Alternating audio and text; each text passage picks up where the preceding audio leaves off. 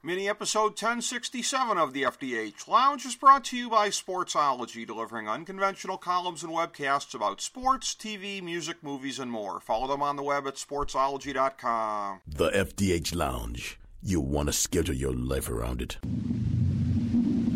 A long time ago, on a gloomy, wet Cleveland spring night, two men stand alone amidst the late night drizzle. Their voices echo across the vacant station parking lot as they debate the merits of the great American radio show that have been missing for far too long. On that night, an idea was born. That idea became the FDH Lounge.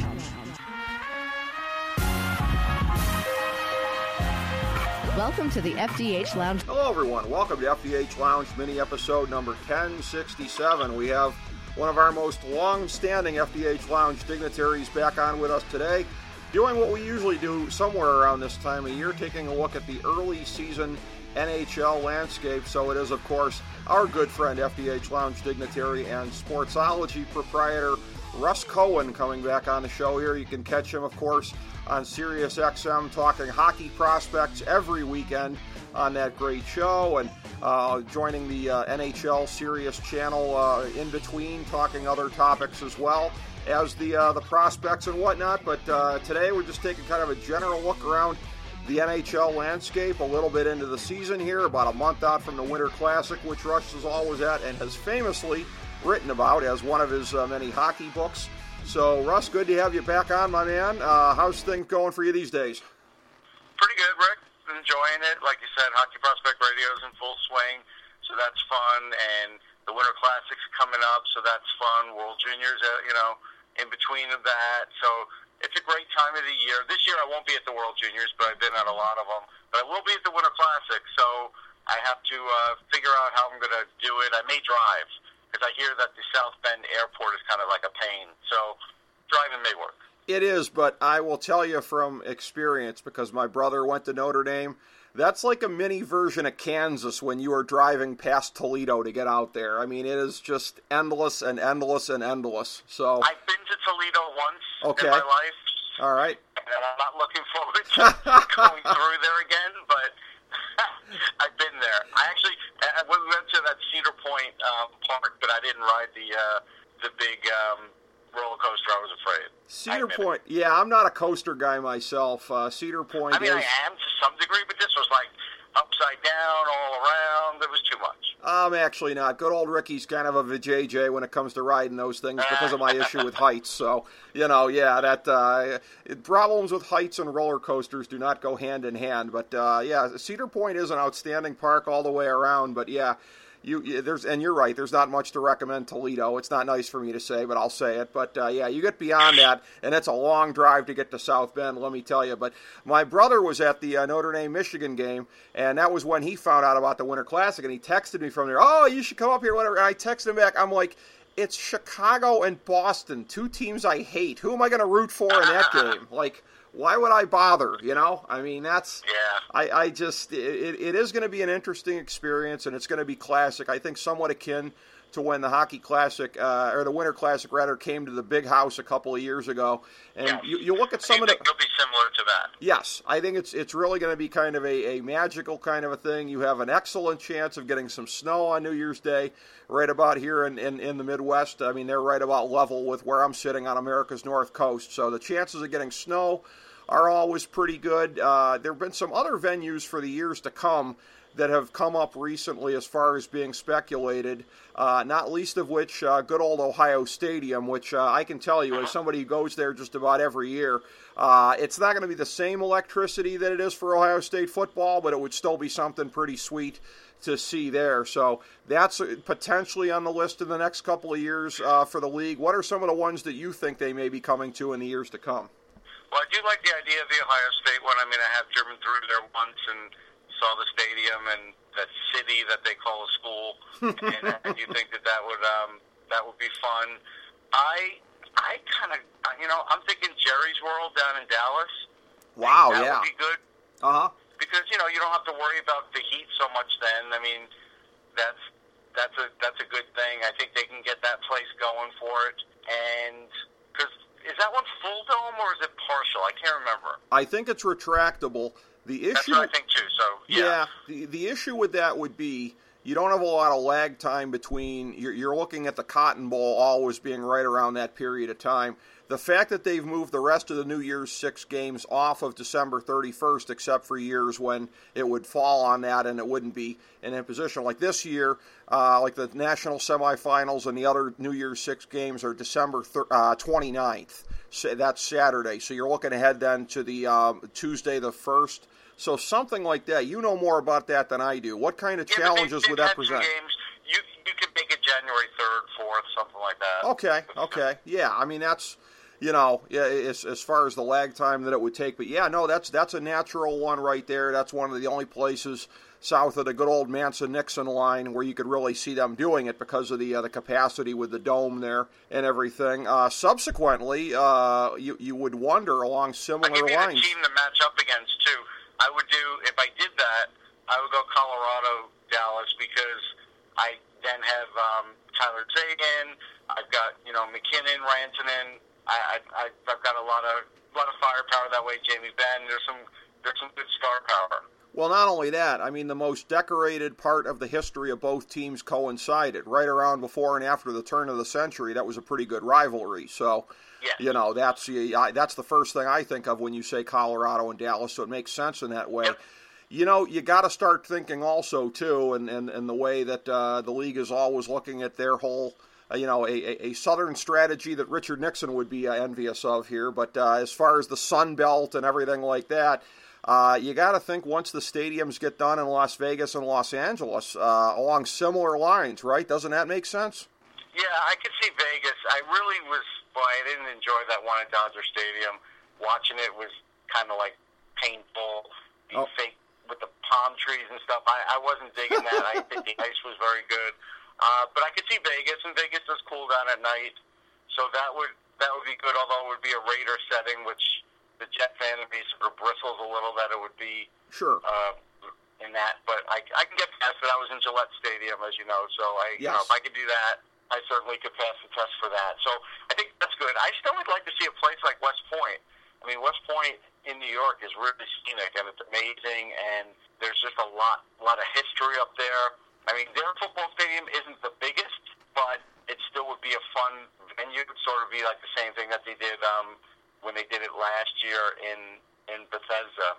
I mean, that you know, that's Yes. not the biggest place either. You raise an Navy. excellent point, yeah, because the, the Bethesda one, a non-winter classic, but an outdoor game. I know it was it was on a Saturday night because I remember I was watching that with uh, my monthly poker club, series, yeah. and uh, yeah, that uh, boy, that would be especially the way these teams are doing in the standings these days. Imagine West Point if it's Buffalo and Toronto. That would be insane. That'd be good. Or you go, or you go Buffalo Rangers again. Either way, or, or Rangers Islanders if you want to, you know, do that again. Or yeah, I mean, I, I think any any of those kinds of choices are good.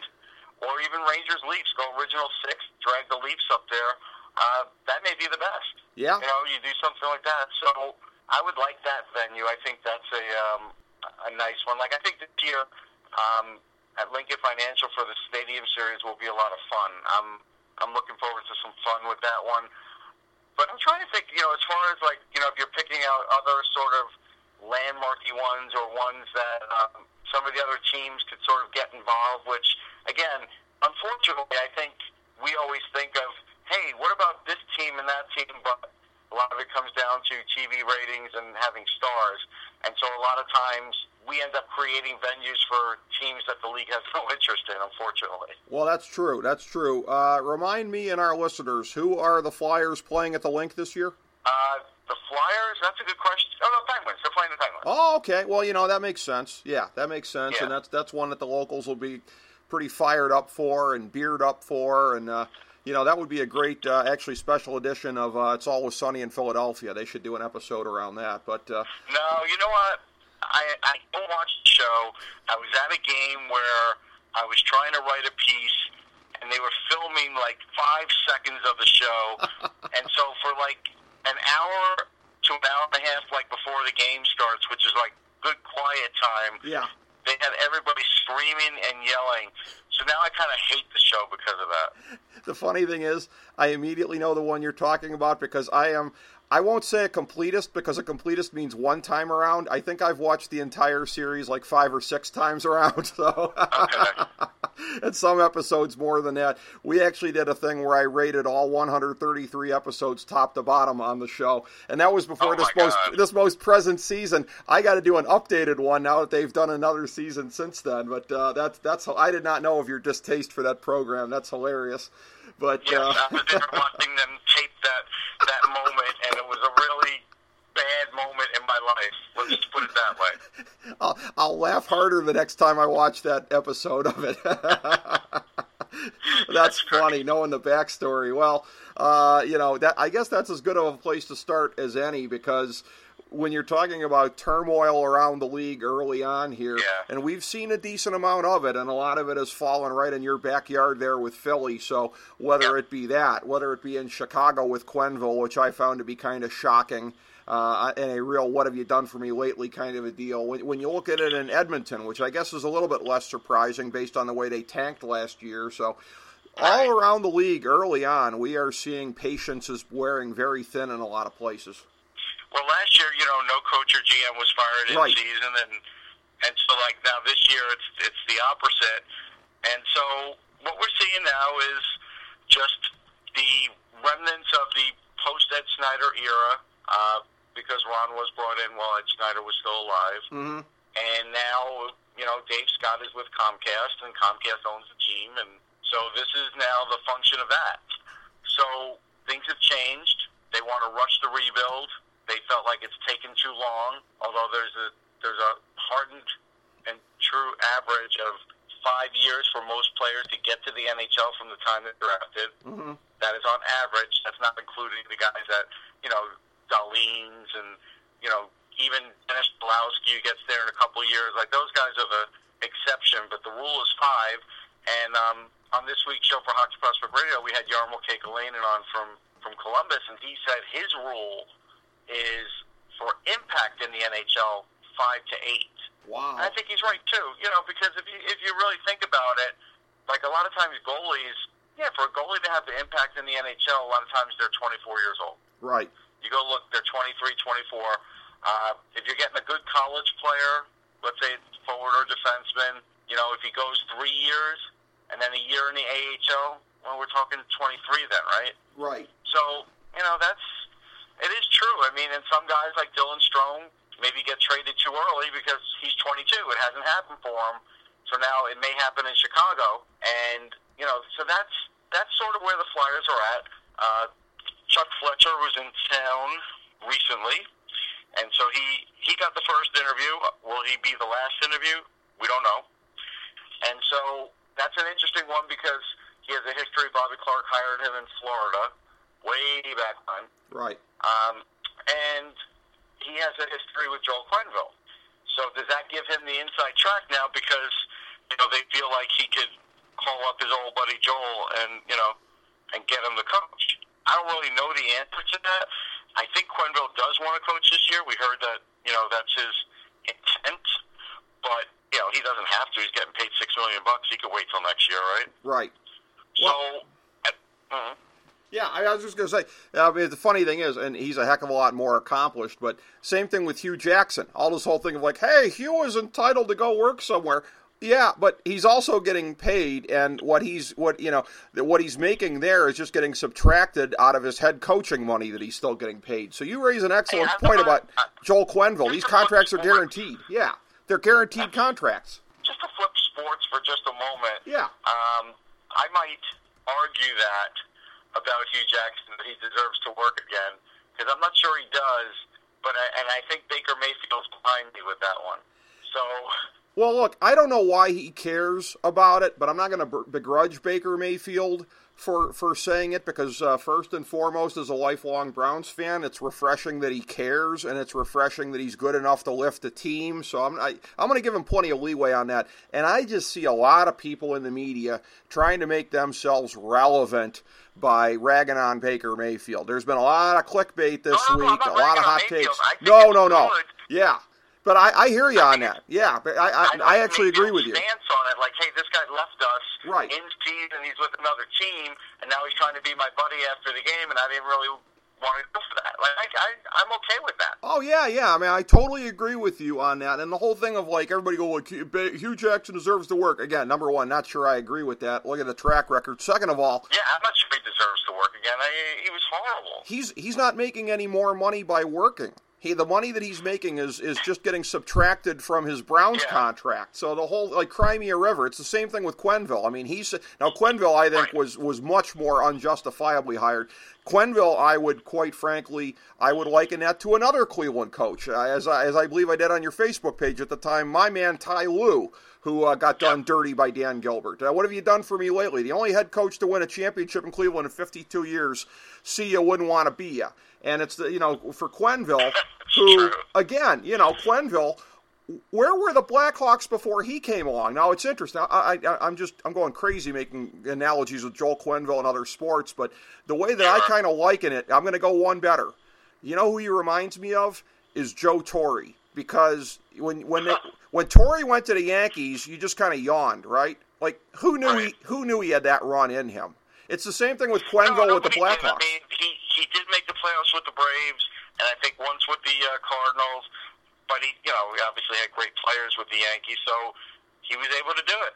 Right, right, and that's that's the thing with Quenneville. Like they hired Quenneville, and you know that was uh, the Red Wings were still in the division, so I was like, oh, I'm not really sweating that move that much. Well, he proved me wrong, and he had a great run there. And uh, yeah, I mean, I think he would really benefit Philadelphia. But it, it's one of these things here when you talk about the developmental curve and how long it takes guys to come up, and, and, and that's what leads to cycles of teams being up and down. Are we seeing when, you, especially when you see this year? Now Pittsburgh's already sort of getting out of somewhat of the depths of where they were, although they still have a lot of problems at, at goalie. But between them, LA, and Chicago, the team that have dominated the Stanley Cups this decade, and putting over LA out of the three, that's the only one that doesn't make me throw up in my mouth a little bit to acknowledge what, what they did. The other two, not so much. But you know, scoreboard, uh, they they've had it this decade. You look at last year, the rise of Winnipeg. I called it this year that Calgary was going to be up there. I don't know that any of us called that it was going to be Buffalo rising up this quickly, but you and I talked about them off air. Toronto in the last year or so. Are we seeing a changing of the guard of the teams that were down early and middle part of the decade rising up, the teams that were the powers kind of in the pits, or uh, LA looks like they're going to be down for a little bit now. Do Chicago and Pittsburgh, I guess, have any chance of bucking that? Uh, well, Pittsburgh always does. I mean, you still Right. have Malkin and Crosby, and and when you do, and Tang.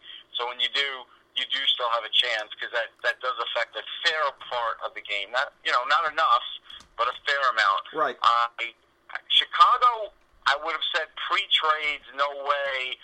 But they got a two for one out of Arizona, and I think they get hit on both.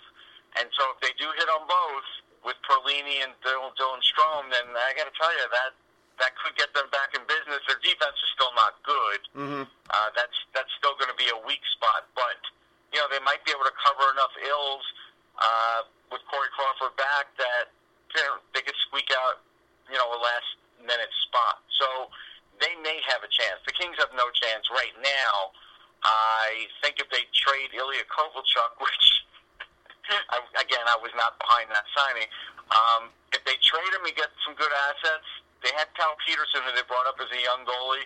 He's really good. I mean, I watched him with Notre Dame for years, and I think he's the real deal. If they they do that, you know, quick. Whenever he comes back, maybe they deal him. They could get back in the game fairly quick because, and no pun intended there, but they could Yeah. because they they do still have a decent pipeline of rookies. I mean, Gabe Vilardi probably would have played this year, but he got a concussion in camp and he's still not playing. Right. So that's just one of those bizarre situations where they, you know, they draft a young kid. He could be an all-star every year, but you know, he has a tough year because of the concussion. So we may not see him this year now as a result, or at least there this year. So yeah, they they possibly could, but otherwise, yeah, you're what you are seeing a changing now. The problem with the Flyers is, and what I liken the um, the turnaround for them is, you know, when you when you try to turn the rebuild around, it's kind of like when you, you know, I had a Chevy Vega, but if I had a Chevy Camaro and you got it fixed up to the point where you know you got the primer paint and then that's it, right? That's all. You're out of money. You're just Right. that's what you're rolling with. I think you know they're at the point now where they had the primer paint, and you know, and they're changing everything. Mm-hmm. And, and so that's it's a little bit tricky, and it's probably a lot of bit tricky. And so I can't guarantee that that's going to work. I don't know what direction exactly they're going to go in, but I think the um, you know the Eagles winning last year and the 76ers now looking good and trading for Jimmy Butler and you know they play in that same building, and I think uh, Flyers management saw that and said, hmm, the Sixers were building all these years and now they did that, but you know it's only building for 12 players. That's a, a little bit easier. Right. I I think that's where now the mindset is. Now, again, you know, there were things said by Dave Scott like, "Hey, let's bend to the cap." Um, okay, I mean that's that's not the mark of a winner if you spend to the cap necessarily, but that's fine because Ron, Hextall didn't. So if you want to be the opposite of that, fine. Um, I don't know if that if that helps you. They are excited about the trading deadline. Okay, I mean you do have Wayne Simmonds that you could trade. That's fine, but you know tell everybody that you're excited about that. I'm not sure that helps the market for you, but they did. So, like, I don't know. I don't know what happens when the next guy comes in, what the philosophy is. Nobody knows what the philosophy is. Dave Hakstol, remarkably and, and remarkably, is still there. Uh, you know, they did fire Gordon Murphy yesterday, and, and the defense was in shambles. So I, I think that that firing was just. I didn't think the firing was just for Chris Pryor, who was there for a very long time was the assistant GM, you know, the last probably four years. Um, I think that was uh, something that's going to come back and bite him because uh, he did a great job. But all that said, we don't know who's coming in, right? So we don't know who's coming in. But Dave, but Dave Hakstol's there. But if, if Fletcher comes in and he makes a call to Quenneville, Dave Hakstol won't be there much longer. Well, that's true. Yeah, it's really tenuous. Yeah, very much so. Uh, and uh, again, you talk about where they are in that market. Uh, if Manny Machado or uh, Bryce Harper ends up coming there uh, this uh, off season, you're looking at the Flyers being fourth in that market for a time to come. Uh, maybe fifth. I think our friend uh, Joe Stazak would say probably fifth behind Villanova basketball, and I think he'd probably well, have I a point. I he was going to count the Union. Or at least he didn't do that. yeah, um, yeah, could be. They could be behind Villanova basketball, but I don't think so. I think there's a lot of Flyers fans that are just a little bit upset and, and a little bit dormant, but there are some some shows and there's a host on Joe's station, Mike Missanelli, that literally just you know defies hockey calls. He doesn't want them. He doesn't know anything about it. Even today, he was just like, "Look, if I'm retired, I would never watch it." Like that, you know. If you're a good hockey fan, you don't want to call that guy, right? So I don't. I don't think you could always gauge the interest that way via sports talk radio. Right. But but I do think they're going to try and make a splash of some sort, whether it be now, you could they be going after William Nylander last minute? They could be. I think they're going to try and do something to sort of revive the fan base. Uh, but the fans are, you know, different now. Like they, this is stuff that Paul Holmgren is is maybe rubber stamping with Dave Scott's, you know, wanting to do it. Is stuff that used to work in the old days. Flyers fans right now, they like to rebuild. They like Carter Hart. They don't want to rush Carter Hart. They don't want to you know, bring in old guys with bad contracts. They're not into that anymore. And so that's a big change for them because there is still some older media in this town that used to like the way Ed Snider ran things, and it's fine. He ran things really well for a while, but then that just to be in it every year, but mortgaging a lot to do that isn't the way to do it anymore, especially in a cap league. So that's where you sort of seen a changing of the philosophy of the fan base, and that's where I think even new management is going to find a, a, a big challenge here because unless you bring in a young star, they bring in Ilya Kovalchuk, it's only going to excite about 15% of the fan base. Uh, if you brought in someone, you know, like Gabriel Landis, like maybe a couple of years ago when things were toiling there, if you could have gotten them, that's a whole different story. Then they'd be all in, right? Right. Excuse me. Now the Machado thing, I'll just mention this briefly because I think it's important. Uh-huh. You know, Jimmy Rollins used to practically get run out of town for not running the ball out. Right. Um, regardless of what Machado said, in the World Series, he had a clear home run shot that just didn't go out of the park, and he turned it into a single. Mm-hmm. He does that in Philly. People are going to go crazy, especially if he's making thirty million a year doing that. So I would stay far away from Manny Machado if I were Phillies management because of that. Bryce Harper's fine but I did an article and I put it up on Sportsology, and I even said, if I'm the Phillies, I guess that's the guy I go for. But the problem is, Bryce Harper, like at his age, fastest up with 200 homers, he would be somewhere like seventh or eighth all time. Like it's not, he is not a phenom. Right. People just over exaggerate really what he is. Ryan Howard got there faster.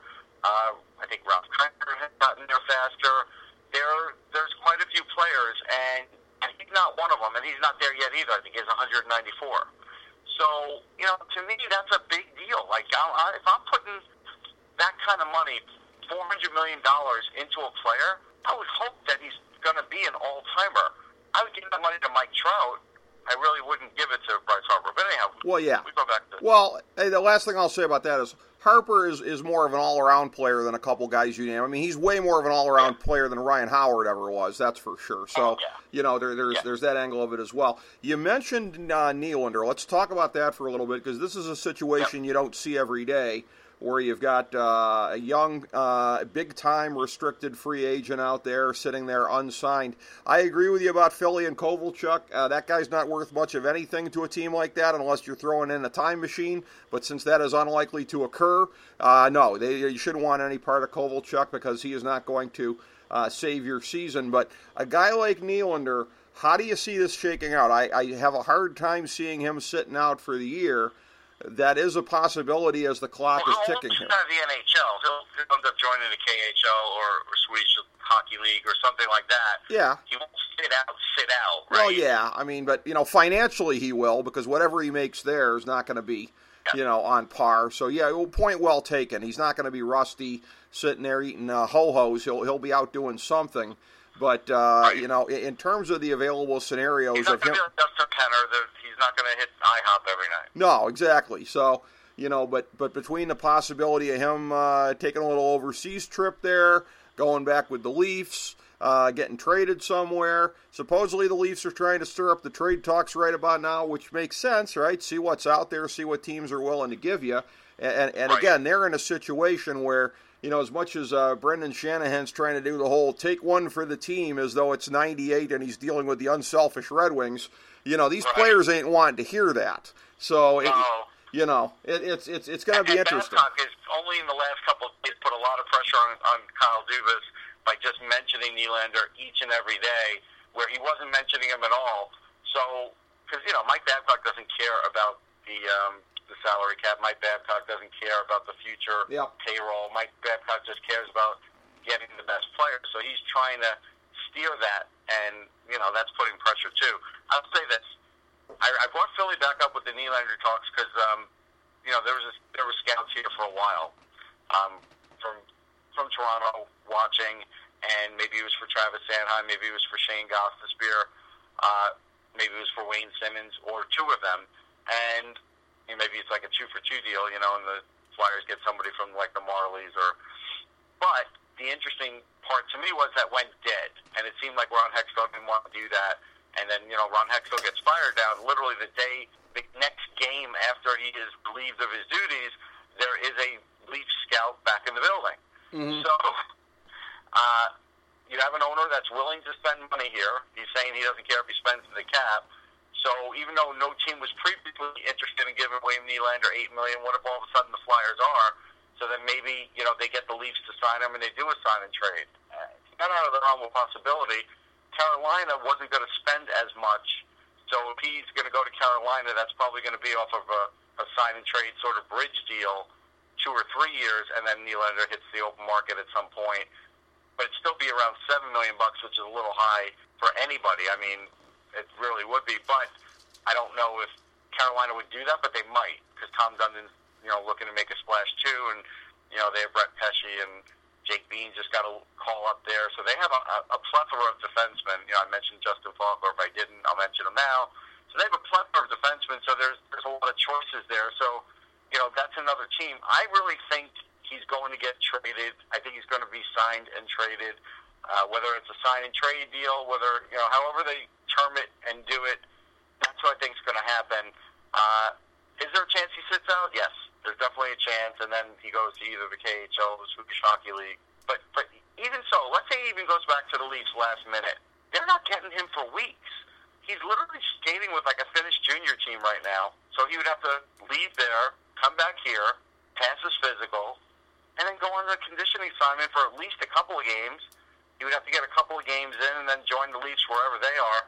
So, or any other team that he joins. So you're still looking weeks away from him playing in the NHL, even if it you know happens on or before Saturday. But it's a big deal. It's funny because I did call the fact that this would be lengthy. I know some people didn't believe it, maybe because the Leafs you know have a lot of money and they have a great team. But we all forget, or some forget, that Michael Nylander used to do this all the time with his contracts. Michael Nylander's the dad. That is your son. That is his son. The son's only 22 years old. The dad acts like an agent, says he's an agent. I don't know if he's really a certified agent, but he's certainly his advisor. Uh, and you know, again, you go think about what you used to be, you know, be like when you were 22 with your dad, and if your dad has already been there before and is maybe saying to you, "Don't blink here, you're going to win this."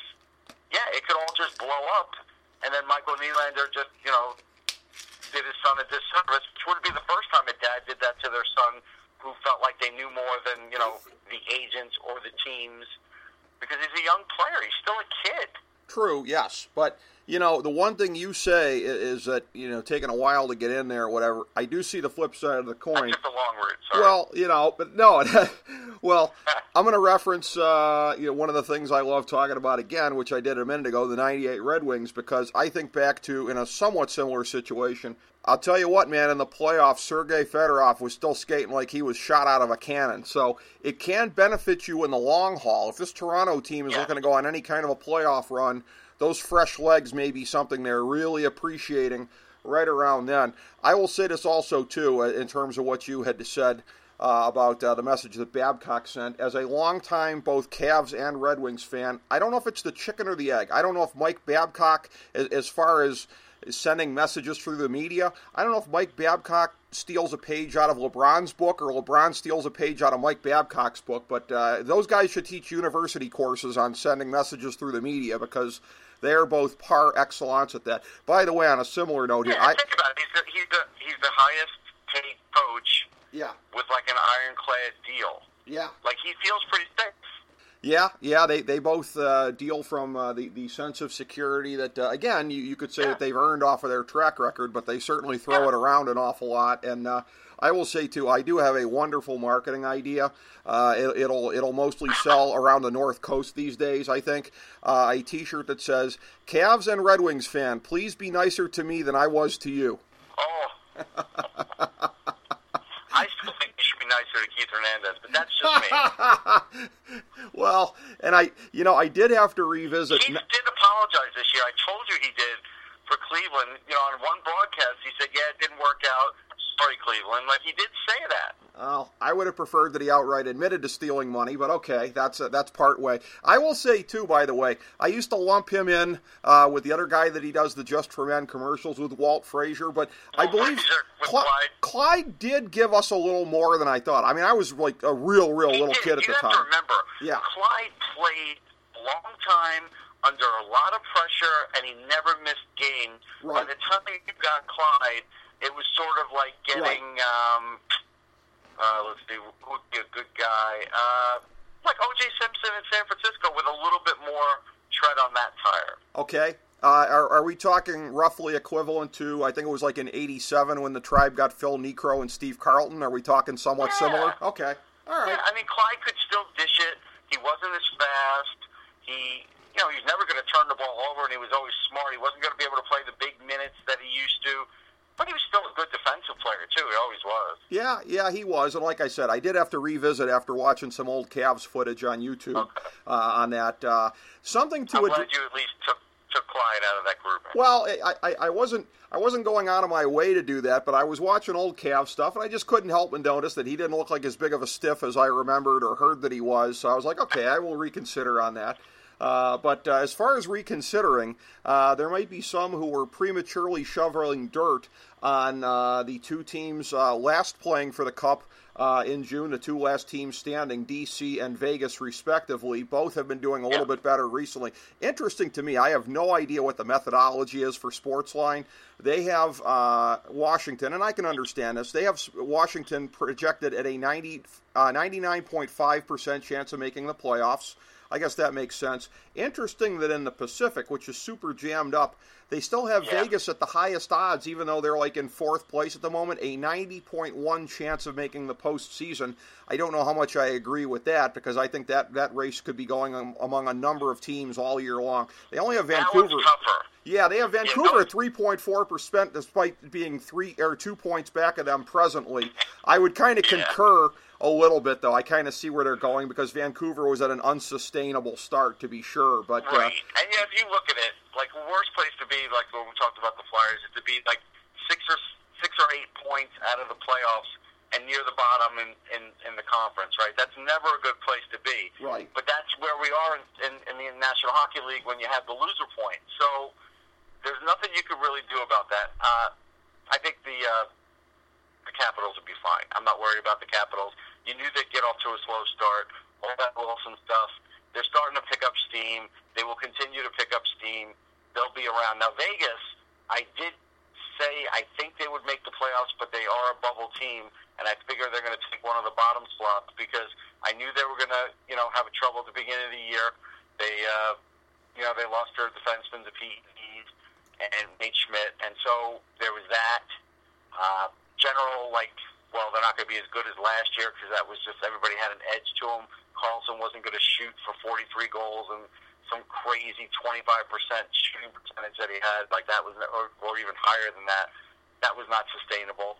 So clearly, and that's definitely slowed down. All those things.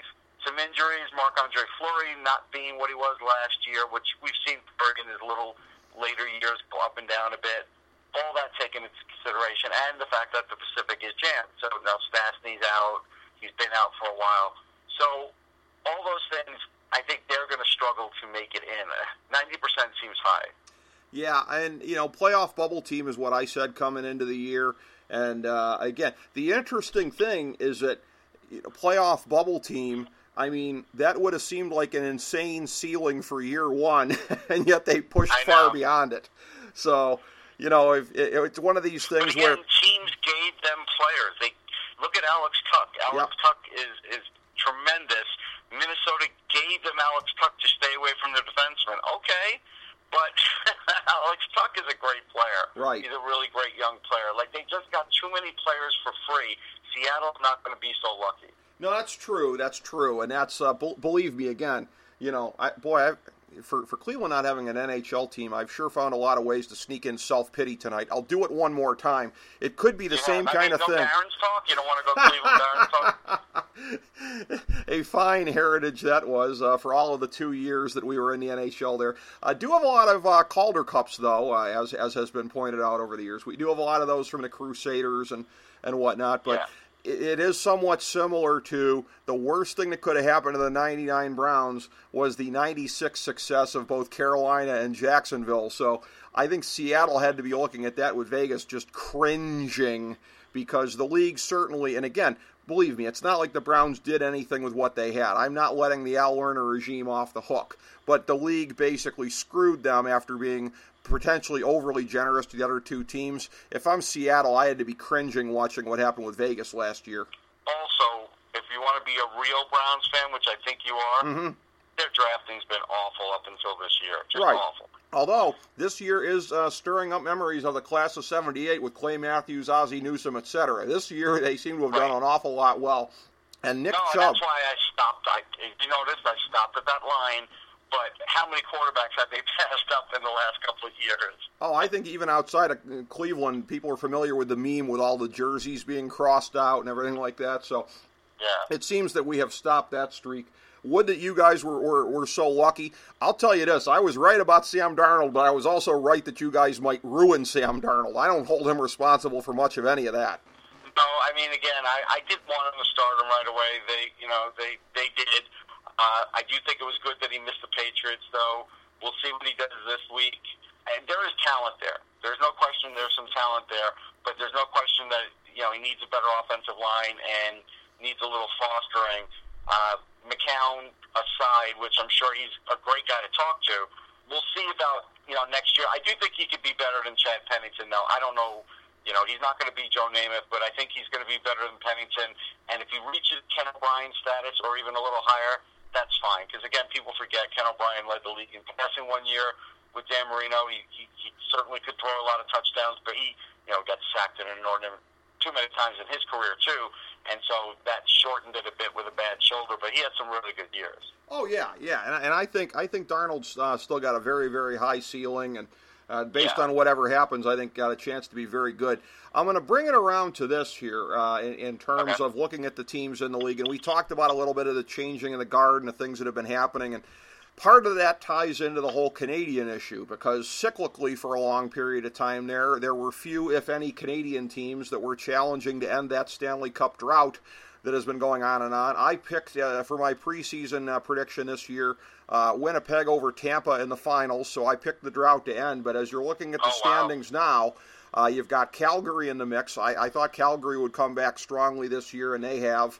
So you, you've got them in the mix. Obviously, everybody's always going to talk about Toronto. Montreal is pretty much the early season mirage I thought they'd be, and that they often are. So you're looking at two, maybe three teams that have a strong chance to make it there. If it's Toronto, Winnipeg, uh, you you might be seeing NBC Sports executives hanging themselves over the ratings. But up north, Yep. uh, that would be the wildest thing uh, ever. Is if one of those two teams, uh, well, basically, if they were battling to be the team that was going to end the drought. But uh, you know, I, I still say, and you know, Winnipeg, uh, they're they're in the toughest division. Uh, they're in a strong dogfight right now Yeah, just to they've make been a a little playoff. up and down so far. I mean, they haven't been great now. Right, but I mean, I, I still, I, you know, I love their chances. Sportsline, for what it's worth, has still got them as a 93.5% chance of making the playoffs. Oh, they're making the playoffs. I Yeah. mean, that's you know, uh, you don't need sports line for that. Oh, I know. I here's here's what's funny. This doesn't all add up because they're saying Nashville 97.3. That sounds about right. Colorado 88.5. Minnesota 89.7. So there's your four teams, right? Well, you also got Well, Dallas. all right, so two things there. Yeah. Two things there. How in the world can Colorado only be 88.5 when they have the best line in hockey and getting great goaltending and good defense? But that's just silly. Um, the Minnesota one, I am going to take full credit for because preseason I picked them to come out of the West. I'm just letting you know that. Interesting. Okay. Well, here's what's funny. I'm looking at it and I'm going, they got Dallas at 58.9%. So they actually have five teams in the Central uh, with, a with a 58% or better chance of making the playoffs. Now, when you look at the mediocrity that is the Pacific Division along a good part of it, anyways, I guess that makes sense. But it's fascinating that they have those five teams there. But regardless, yeah, Winnipeg, whether it's four teams, whether it's five, gonna be one of them. Toronto making it in the East. I still think Calgary makes it in the West. I'm going to stay with that prediction. And again, could be a uh, Calgary Winnipeg uh, Western Conference final. Stranger things have happened. So I say better than 50 50 chance uh, it's a Canadian team this year. What do you think?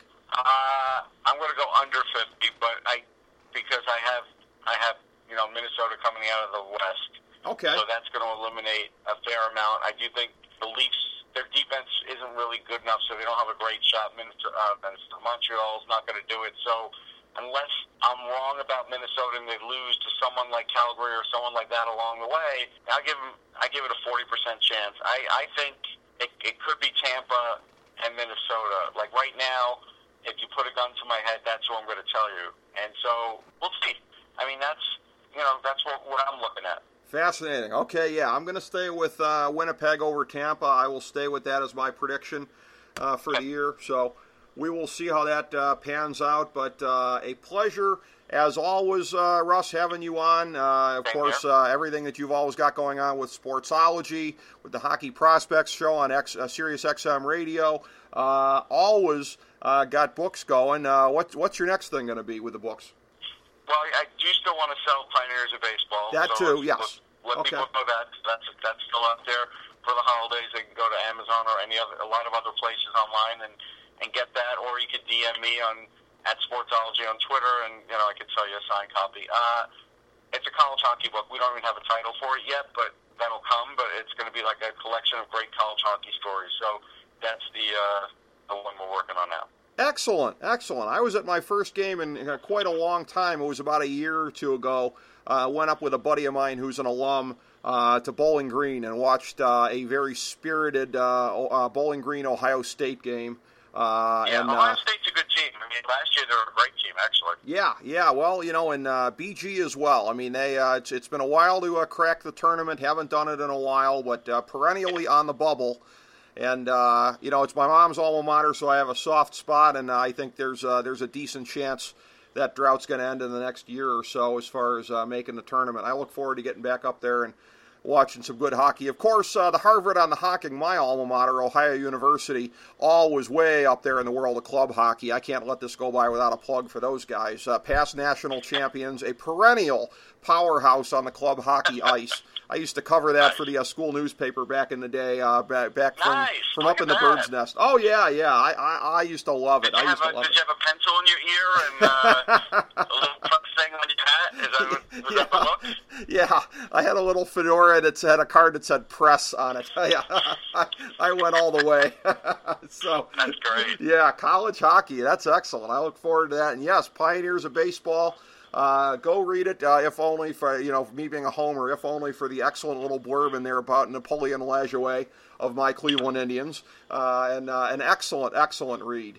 Uh, He's a forgotten guy in, in a lot of ways. I mean, he's not forgotten because he's in the Hall of Fame, but he doesn't get brought up like during broadcasts that much. And I don't know if it's because he's French or it's just so long ago, but this guy was an amazing player. He really was. Well, he, he doesn't even get brought up in town here. I only know about him because I'm a baseball nerd. You know, you, you're not going to get anybody, even in Cleveland, to, to have any kind of sense of uh, who he was. I mean, if he played for the Browns or something, I suppose it'd be a different story. But yeah, anything early ni- or early 20th century Cleveland Indians, nah, people are not going to really uh, know that off I the top right? of They their want head. they want to talk about Omar Vizquel and you know. Should Omar be in the Hall of that's a lot Fame? better. Yeah, that's what people want to talk about, and I know. all of that good kind of Can't stuff. do it. Sorry. Yeah. Thumbs down Hey. I, I love Omar too, but I'm with you on that. You got to be. You know, I, I- I'm the guy who's always screeched about uh, can we can we rip Rabbit Maranville's plaque out of the Hall of Fame? What was he like a 258 lifetime hitter? I mean, you know, that's not not to hate on the guy personally, but yeah, you got to be a two dimensional player